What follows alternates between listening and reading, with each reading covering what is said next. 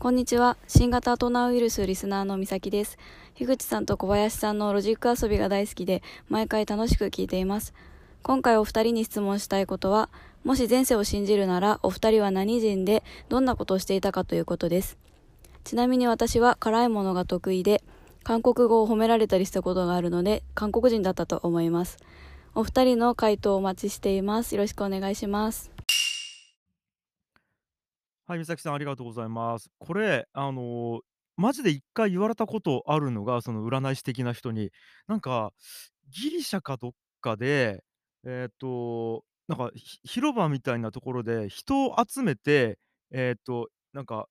30人、40人ぐらいバーって聞いてる中で演説をしてたっていうことを言われたことありますね。で、それはこのラジオ始める前全然前とか、なんか20代ぐらいの時に見てもらって言われたことがあって、だから言葉をえーすごく大事にしてたっていう前世があるって言われて、だから言葉を磨きなさいって言われたことがあったりとか、あとは、えっと、えっとね、なんかね、どっかの島かどっかで、天文学かなんかを、えーすごい研究してた学者だったこともあるって言われたことあります。あと、日本のなんか着物を着てる人って言われたことはありますね。だから多分、えっと、しかもちょっといい感じの着物なんか、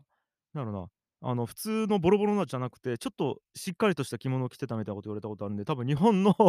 その江戸時代かちょっと前ぐらいの、なんか貴族的なやつもあったことあると思うんですけども、多分でも僕、一番しっくりくるのは、多分ピラミッドで石運んでたんじゃないかなと思ってますね。これは僕 実感として なんか僕これピラミッドで石運んでた、こう手触りがあるんですよ、僕。なんかたまに。ああ、石運んでたなみたいな。でも、そん時は別にそんな嫌な気持ちじゃなくて、なんかこう、いわゆるね、ピラミッドって奴隷が働いてたって言われてるんですけど、別にそういうなんかネガティブな感覚じゃなくて、普通になんか友達とワイワイ、どうやったらこの石簡単に運べるかちょっとさ、あの競争してみようとか、どっちが早いかやってみようみたいな感じで石はなんか、と楽しく石運んでたと思います。はい。多分。